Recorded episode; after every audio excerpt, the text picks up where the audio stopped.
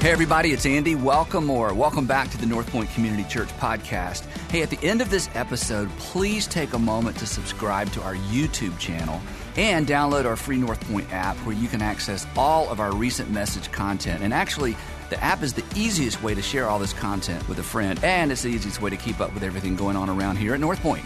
But most importantly, I hope the following presentation inspires you to take your next step in your faith journey. Enjoy.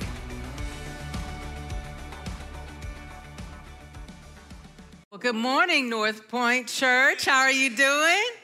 Oh, wait a minute. Y'all had breakfast. Come on. Yes, yes. It's so good to see each and every one of you. I'm excited to be here. As Miss Sandra said, my name is April Farmer, and it is a pleasure to be able to be here with you. And I know some of you might be looking up here and be like, wait a minute, isn't that that girl who was singing a couple of weeks ago?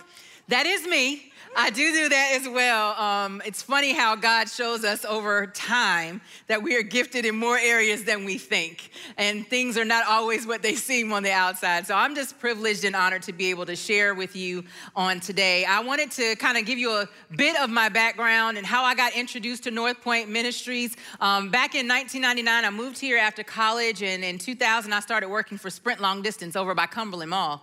And um, one day, um, one of my coworkers told me, "Say, hey, they're giving away free lunch across the street." I was like, really? They said, yeah, all you gotta do is sit there and listen to a message for about 30 minutes and they give you free lunch, mostly Chick fil A. And I was like, hey, that sounds wonderful. So every, I think it was a Tuesday, every Tuesday I started going over to this hotel across the street from my job. And I sat down and I saw this man come up on the screen and his name was Andy Stanley. And I promise you, if you go to my house, there's this flip book, because it was a long time ago, of all these CDs of Andy Stanley teaching these messages. And so that's how I got introduced to North Point Ministries. And about eight years ago, I started um, singing at the North Point Ministry churches um, as, a, as a worship leader. And that's how I got introduced here. And so I'm really excited to be here um, and excited to share today. In addition to that, I am a a master of social work. And so I worked as a community based therapist for several years before I came on staff at Buckhead Church about a year and a half ago. And my favorite part about that job not, was not only that I just got to interact with a whole lot of people, kind of go to where they are and kind of serve them based on what their needs were. But one of my favorite parts about that job was that I got to go in and teach life skills and parenting classes at the Cherokee County Jail. And that was just such a wonderful experience for me, being able to go in there. And I know that's not everybody's scene, but when I grew up, my dad used to have us go sing, me and my brothers, we have to go sing at the youth detention centers just to kind of share Jesus with the kids who were in trouble. And so it wasn't foreign to me. But I got there and I loved being able to kind of equip people with things that they could do as they were processing getting out of jail and things that they could do when they got out. But probably the most important part about, about it was what I got from them. I got to hear so many stories from so many men and women who had been through various situations. And I heard stories. I heard stories of desperation. I heard stories of brokenness and stories of pain and people who were really in some extreme situations. And so that was really powerful to me. And you find that these people a lot of them had come to their wits' end in life. They had gotten themselves into situations where they felt like they had run out of options, and we wanted to kind of introduce to them, or they felt like that they were at their last resort. And that's what we're going to talk about today. And when you think about that concept of the last resort, it's simply asking the question where do you go when you run out of options? And today we're going to dive into a story of a person who had done just that. They had run out of options. We're gonna hear a story of a person who experienced Jesus as their last resort. Now, there's a common phrase that I think many of us have probably used throughout our lives or at least heard. And the phrase says, desperate times call for desperate measures. Have any of you all ever used that or, or heard that or found that to be true? And it's a very common phrase that's used, but I wonder, you know, how do you know that a situation is really desperate? You know, how do you know when you have actually truly run out of options? And typically, we start to kind of hear people use phrases that start with words like, I am going to lose it if I don't, or I've just got to XYZ, or if I could just do this, then my life would change and things would be better. But we also know that every desperate situation to one person could seem not desperate to another person. You know, you could hear their story and be like, that's not a desperate situation. But to them, it's extremely desperate. I had a son who thought he was in a desperate situation once, and it had to do with a girl. right, it always has to do with a girl, right? So my son got the privilege of being able to go to a boarding school for high school in Chattanooga, Tennessee, the McCallie School. And it was just a, a, a, situation that I did not see coming, but he got the opportunity. And so he was in the ninth grade and he was away at school and he was coming home one weekend. And I had to go sing out of town in California. And so I had my brother come stay at the house and I talked to my son. I said, Hey, I'm not gonna be home, but you know what the rules are. I said, I know you met this girl this past summer. You cannot go see her. You just can't. One of my rules was, and I thought it was a really great rule if you can't drive, you can't date. Those were the rules. If you can't pay and get yourself there, then you can't go yet. You just haven't reached the point where that's a privilege for you. And so he's like, Come on, mom, please, I gotta see her. I haven't seen her in a while. I was like, Absolutely not, sir, you cannot. Oh, okay, all right.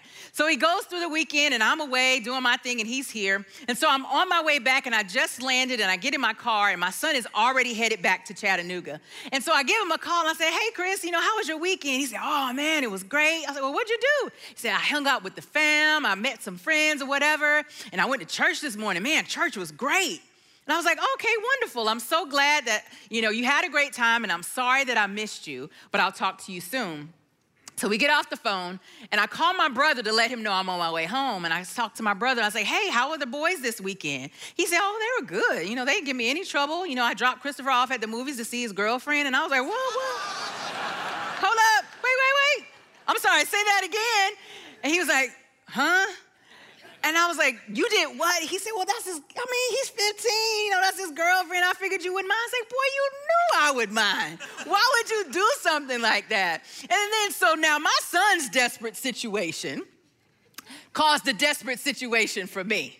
So I told my brother, I said, Well, look, you're gonna have to hang out at the house for a little while longer because I'm about to make a trip to Chattanooga, Tennessee. And I get in my car from the airport and I go straight up 75 all the way up to the McCallie School. And I told him, I said, and don't you call your nephew and tell him I'm coming. I need the element of surprise to be on me. And so I make the drive and I pull up to the school and I get there and I call him again and he picks up the phone. He's like, hey, mom, you know, hey, how you doing? I was like, I'm good. He's like, well, what's up? I said, well, I wanted to ask you a question. Is there anything about this weekend that you need to tell me about? He was like, No, I had a good weekend. I went to church this morning. I was like, Okay. I said, Well, I need you to come downstairs now. And he says, What? I said, I am here, come here now. You know, I put my mommy voice on. And he comes downstairs and he's shaking in his boots, like, you know, why are you here at my school at eight o'clock at night? And I said, um, we need to talk about this weekend. And so he was now confronted with me. And the fact that I made the trip, he knew he was in trouble. And so finally he kind of broke down and he told me, and he was like, Mom, he used that, that phrase. He was like, Mom, I just had to see her. I just had to do it. And what I realized is that he didn't care. It's like he was willing, what he wanted to see her so badly. He had placed so much value on connecting with this girl that he was willing to do whatever it took. And it, no matter what it cost him, he was willing to do it. And what we find, or what I discovered in that, and when I thought about it, is this: is in times of desperation, your level of determination is based on the value placed on what you desire. And we all place a value on lots of different things. We place value on success. We place value on building wealth and building healthy relationships. We place value on having a healthy body and being physically fit. And then there's often times where there's some people who place value on things that some of us may take for granted, things like food or shelter or opportunity or safety. And there's a story that is introduced to us in the book of Mark, chapter 5, that we're going to take a look at today. And if you look round about chapter 21, we're introduced to this man by the name of Jairus. And Mark introduces him by name and says that he's a synagogue leader. So this is a man of status and position in the city. And he has this situation that's going on. His daughter is sick, and he's so desperate to get his daughter well and he places such a high value on that that he leaves where he is and he goes to where this man named Jesus is and he falls at Jesus' feet on his knees and he begs Jesus the, the scripture tells us that he begs Jesus would you please come with me to my home and heal my daughter? And Jesus in all of his awesomeness says absolutely you lead the way and so they start this journey to Jairus' house. But along the way, they are intersected by another story. And that is the story that we're gonna focus on today. They're intersected by this woman who also was in a very desperate situation, a woman who had placed a high value on what she needed as well. And what she needed more than anything was freedom. And so we're going to take a look at her story, and there are three key components, three key elements that brought her to this place of freedom that we're going to examine. And the first thing is desperation. She was a desperate woman. And in Mark 5, chapter uh, Mark chapter 5 verse 25 it says, "And a woman was there who had been subject to bleeding for 12 years." She had suffered a great deal under the care of many doctors and had spent all she had. Yet instead of getting better, she grew worse. So we're looking at her level of desperation. And I wanna take a, a, deeper dive into this and kind of examine her level of desperation. First of all, she's identified as a woman. Unlike Jairus, who is identified by name and by his position, he's identified as a synagogue leader. This is just simply a woman who has no name, and she's identified by her condition. So we look at that and we look at Jairus. We look at this man who is a synagogue leader. He's, he's a person of status and position. And he was actually coming to Jesus on behalf of his daughter. His sick daughter didn't have to leave her house. She didn't have to go anywhere because her daddy, this man of status and position, left where he was to go to Jesus. But this woman was all alone. A woman identified by a condition with no name. And in addition to that, she was ceremonially unclean. What do you mean by that, April? Well, back in this day, in the Hebrew uh, culture, there were a lot of rules. If you look back in Genesis, you'll see all these rules. But one of the things that made a person unclean was the very issue that she had. She had an issue of blood. She had this blood issue that was going on. And because of that, it made her unclean. Not only did it make her unclean, but it made everything she came in contact with unclean. If it was a person she came in contact with, that person was unclean. Their clothes were unclean. And everything had to be purified in order to become clean again. And so, with that, that means if she's dealing with this unclean condition for 12 years, this woman is unable to worship at the temple. She's unable to go to the market and buy her own food. She is ostracized from the community. She essentially is a social outcast. And to make matters worse, she was enduring extreme suffering. It says she had suffered a great deal under many doctors, and she spent all she had, yet instead of getting better, she grew worse. So she was poor, she was destitute, she was broke, and she had nothing to show for it. She was no better. And so we see her level of des- desperation. And the next element that we see in her story is her faith. And so we're going to take a look at verse 27. In verse 27, it says this it says, When she heard about Jesus, she came up behind him in the crowd and touched his cloak because she thought, if I just touch his clothes, I will be healed. Oh my gosh, Think of, I mean, consider the faith of that statement. All I have to do is touch him. She didn't know very much about who he was, but she told herself, if I could just touch his clothes, I would be healed. And what I love about that is that what she heard about Jesus was so impactful that it sparked a hope into her desperate situation, which ignited faith. And when we look at Romans 10 17, it says faith comes from hearing the message, and the message is heard through the word about Christ. So I have a question I would like to ask you.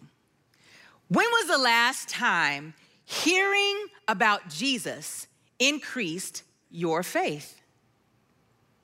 I'll take it a step further. When was the last time you shared about Jesus and increased someone else's faith.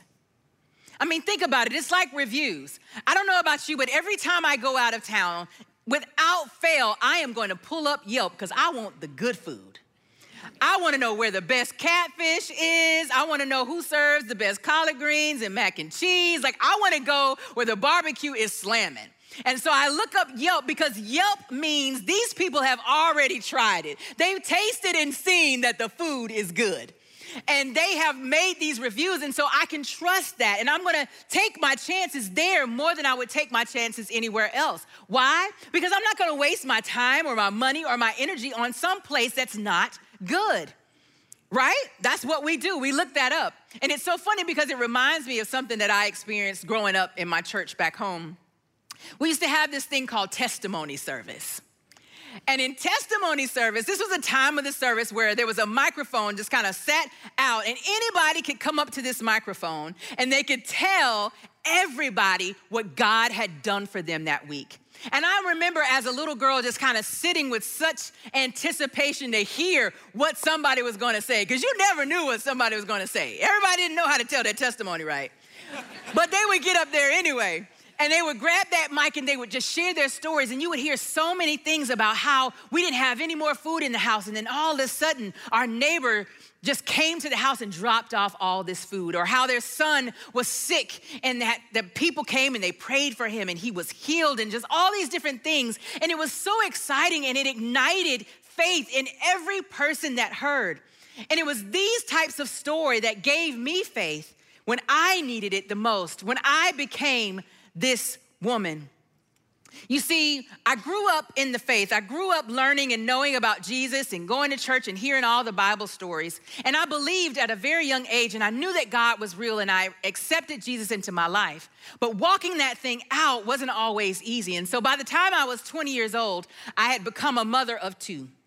I had my oldest son when I was 17 years old, and then I had my youngest son when I was 19. And I was all by myself.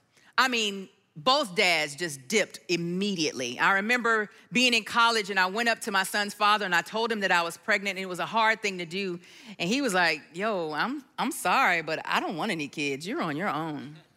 And he would literally walk past me on campus like he didn't even know me. Like he didn't even know me. And I felt so ashamed walking around with this big belly, and I'm the one who's exposed, and he's just playing football. You know what I mean? Nobody ever knew. And so I carried around a lot of shame, but by God's grace, I, I, went to college. I finished college. I was at Georgia Southern University, and I promise you, my kids were like the mascots because they went everywhere I went. And we finished, I say we finished college because we did. They were both at my graduation, and then we moved up here to Atlanta. And all I really knew to do, I was trying to make it. And I used every bit of public assistance that was available to me. Right now, I've got student loans still out the wazoo because I used all the money they would give me just to live, just to make sure I could feed my kids, just to make sure that I could provide a life for them.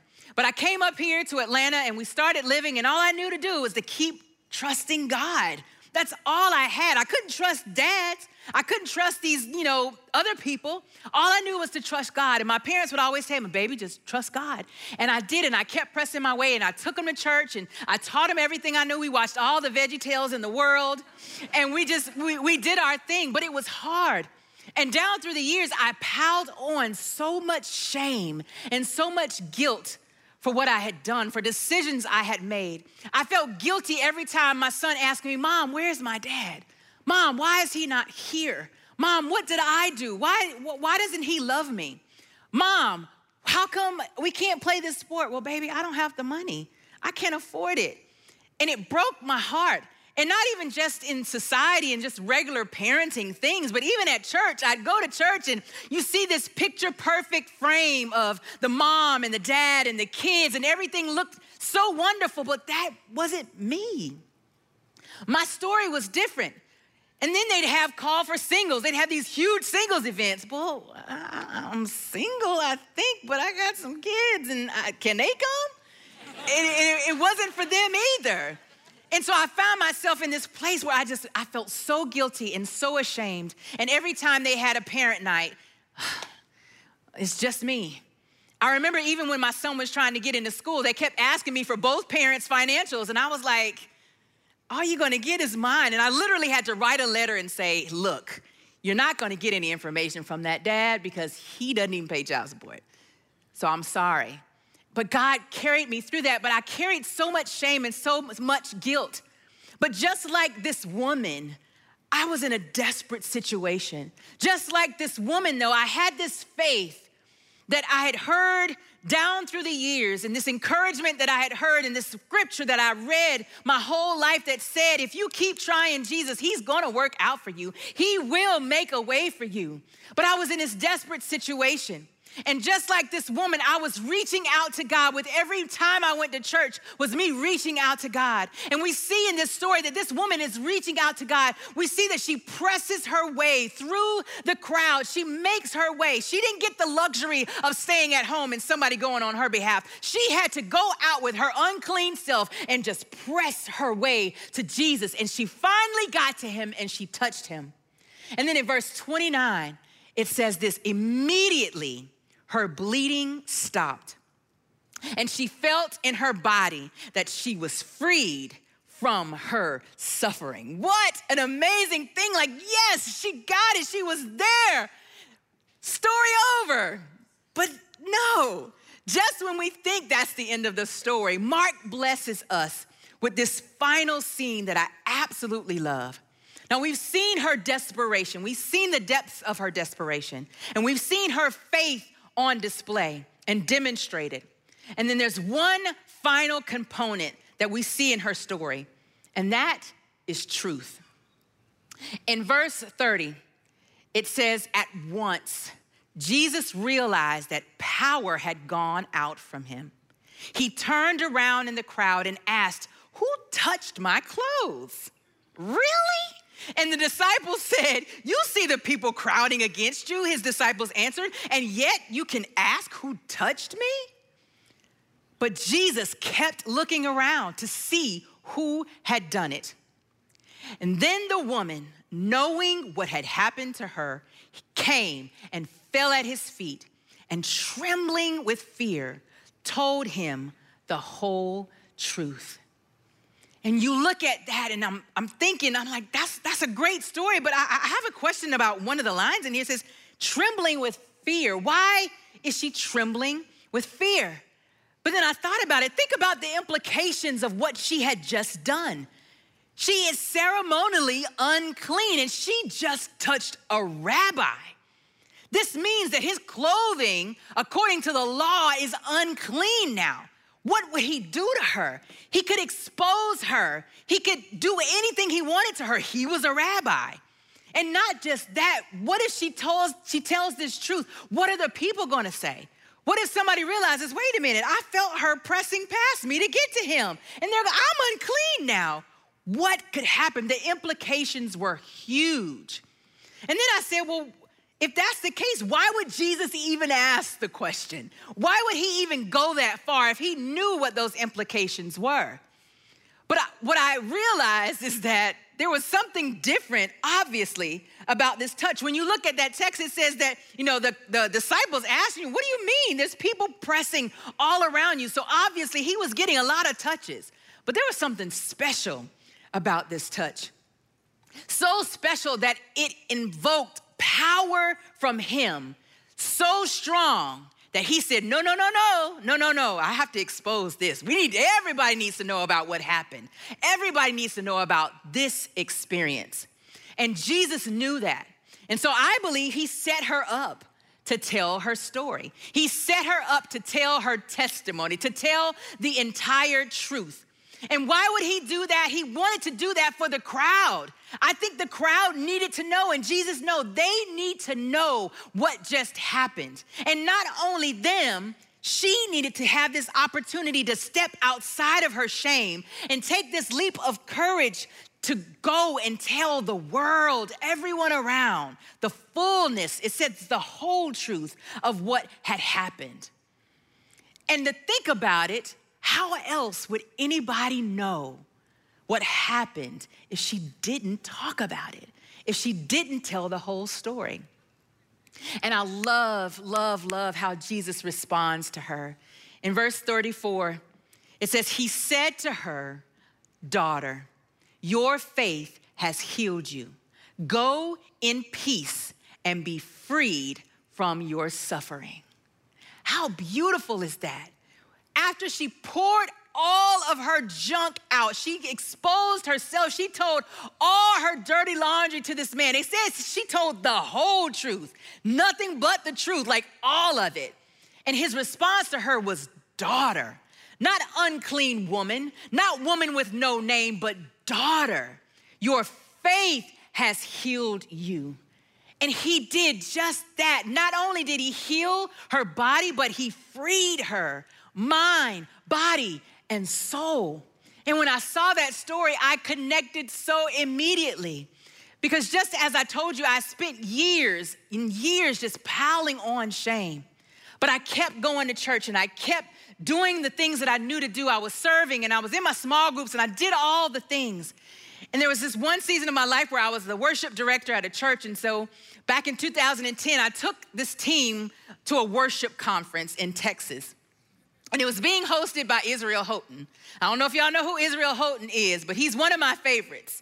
You know, and I love his, I like up, upbeat songs, like stuff that makes you move. Lord, you are good. And that's, that's what I like. And so we're in this conference, and I mean, the lights were up and the sound was blasting, and everybody was just jumping, and it was the best thing ever. And we were all enjoying this conference and this music and this worship.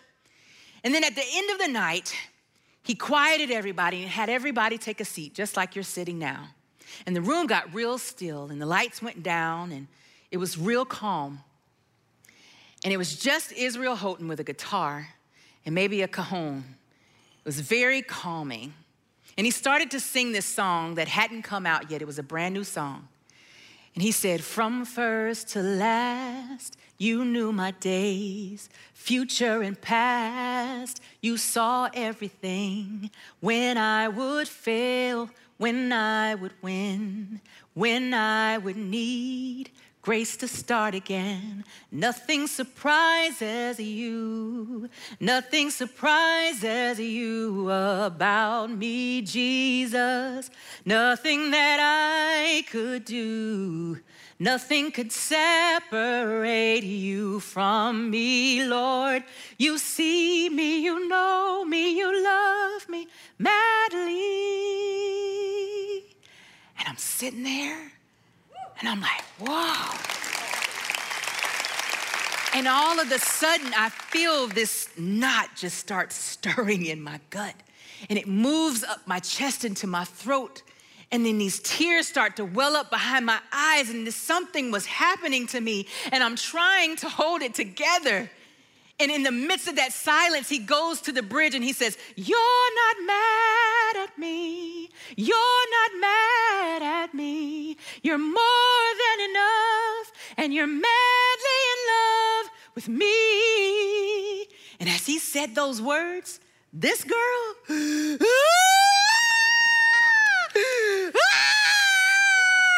I wailed. Oh my gosh, I lost it. And in that moment, people started turning and looking at me like, what is wrong with this girl? But I had experienced a touch from Jesus in that moment. In that moment, I didn't care about anything else. Nobody knew what I had gone through. Nobody knew the shame that I had experienced year after year after year. The burden that I carried as a single mom, being looked at as a person that did it all wrong. They didn't know. But in that moment, just like this woman, I had reached the hem of his garment. And in that moment, I felt that power, that same power based on my faith. I felt that power hit me in that moment with those words. For the first time, I heard Jesus say to me, Daughter, not single teenage mom, daughter, your faith has healed you. You're persistently going to church. You're persistently reading that word. You're persistently leading worship and singing, Lord, you are good and your mercy endures forever. You're consistently leading other people to a place that you kind of dove into at home all by yourself with your tears and your crying. You're consistently being a part of your small group, taking your kids to children's church. Your faith has healed you. Go in peace and be freed from your suffering. And I thought about that be freed from your what do you what do you mean be free? Be free, live in your freedom. So he didn't just heal her body, but healed everything and he did the same thing for me. At that moment forward, my life changed. Did I get married the next year? No. None of that happened, but that's the thing. Marriage wasn't the ultimate goal. The goal was my freedom freedom from my shame and my guilt. And that is what he did. I stayed a single mom for 23 years before I ever got married. And that was okay. I knew I had God and I had purpose and I had a call on my life, and I will do this. I will keep going. And I will tell anybody you give me opportunity to about what God has done for me. And it's just the beginning. But just like he did it for her and he's done it for me, if I took the mic out in the audience and I passed it around, we'd hear story after story after story about people reaching the hem of his garment and feeling the transformative power of Jesus to free them from a past and free them from sin and shame.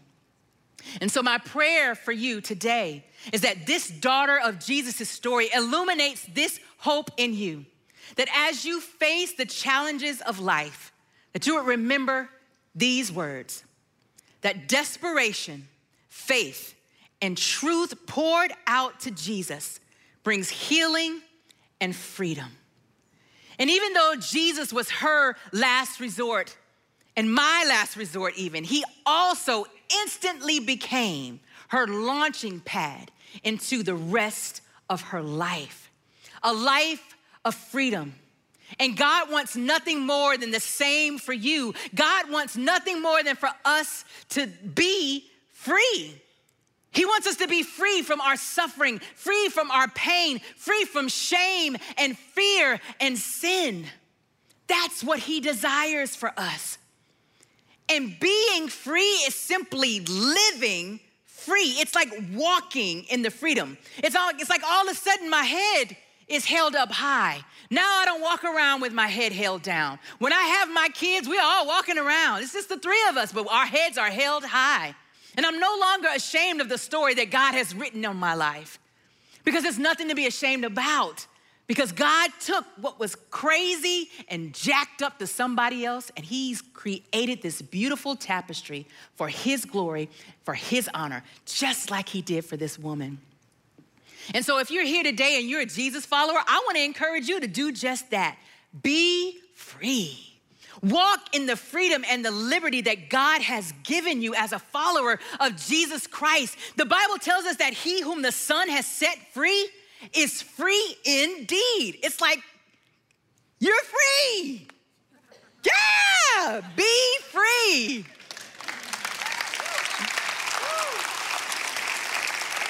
There's so much liberty in it. And there's so many things that you can discover about yourself when you really just start to step into and walk in the freedom that God has given you. And if you're here and you're exploring faith and you've heard all these stories about Jesus, and I know it's stirring in you and you've got questions, we want to help you answer those questions. But I want to invite you today to consider Jesus as your last resort. And also considering consider him as your launching pad into the rest of your life of freedom. And I want to challenge each and every one of you. You all have a story. I dare you, even this week, Go tell somebody a piece of your story. Watch God ignite faith in somebody else as you share what God has done for you. Big or small, it's all Him. He does it all. He causes all things to work together for good to those who love Him and are called according to His purpose. So, would you let God be your last resort and your launching pad into a life of freedom? Would you pray with me? Father, we thank you so much for who you are. You are such an amazing God. You are the master crafter. And what you build is solid as a rock. And God, you are building in us a faith and a trust in you like we have never known. So, for God, for those of us who are struggling and walking in the freedom that you've given us, God, help us to be free in you. Help us to acknowledge and walk out to who you've created us to be. And Lord, not to hold on to any shame, to not go back to what was, but to boldly go where no man has gone before. And that is the journey that you've set out for us to bring glory and honor to your name. And God, for those who have questions, God, I pray that you answer those questions. I pray that you would meet each and every person right where they are and draw us closer to you and help us, God, to walk out this freedom. Give us faith. Give us strength and courage, oh God, to be the men and women that you have created us to be. And help us to share with others the story that you're writing in our lives. And so that faith can be multiplied in every area of our lives with every person that we come in contact with. And God, we'll make sure that we give you all praise and all glory and all honor for it. Why? Because you deserve it all. It's in Jesus' name that we pray. Amen.